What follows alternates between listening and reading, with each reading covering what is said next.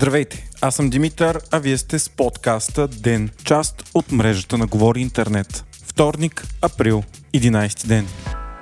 Грандиозният скандал с изтеклите секретни документи от САЩ, свързани предимно с войната в Украина, продължава. Според вестник Guardian, сегашните документи може би са едва върха на айсберга от огромен набор материали, които са циркулирали онлайн много преди да бъдат забелязани от големите медии. Изтичането на строго квалифицирани материали се смята за най-голямото нарушение в националната сигурност на САЩ от течът на Едуард Сноудън през 2013. Ако се докаже, че документите са истински, щетите по Вашингтон ще стават само по-големи. В документите се научава за плановете на Киев за контраофанзивата, планирани доставки на съюзници за Украина, но и неудобни данни, като например, че САЩ са шпионирали свои съюзници като Южна Корея, Украина и Израел. За сега обаче информацията доколко и каква част от документите са истина остава под въпрос. От една страна Пентагона обяви, че преглежда материалите, за които признава, че изглежда, че съдържат чувствителни и строго квалифицирани материали. Много правителства обаче обявиха, че данните свързани с тях не са верни, включително България, за която се твърди, че била съгласна да даде своите МиГ-29 на Киев. Южна Корея също заяви, че значителна част от секретните документи са фалшифицирани. Според Украина пък това е изцяло руска дезинформация. Експерти смятат, че е много възможно Москва да оркестрира всичко това, за да се е разкол между САЩ и съюзниците им. Редица руски блогъри също посрещат документите с много голяма доза скептицизъм.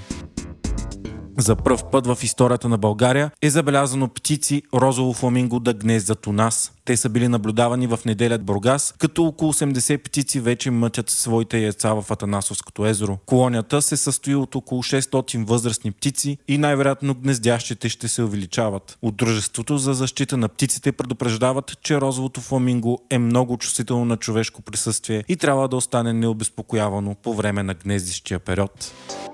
Лена Бориславова се отказа от депутатското място, съобщи тя във Фейсбук. Вместо това тя ще се концентрира върху кампанията на Продължаваме промяната за местните избори в София на есен. Решението на изпълнителния съвет на партията ПП още не са обявили кой кандидат ще подкрепят за София, но се очаква да се явят заедно на изборите с Демократична България и Спаси София.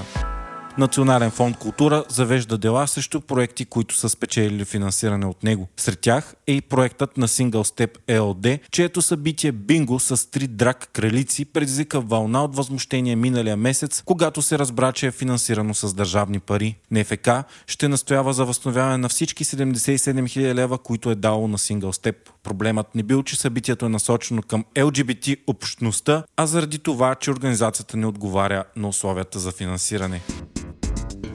Вие слушахте подкаста Ден, част от мрежата на Говори Интернет. Епизодът подготвих аз, Димитър Панайотов, а аудиомонтажът направи Антон Велев.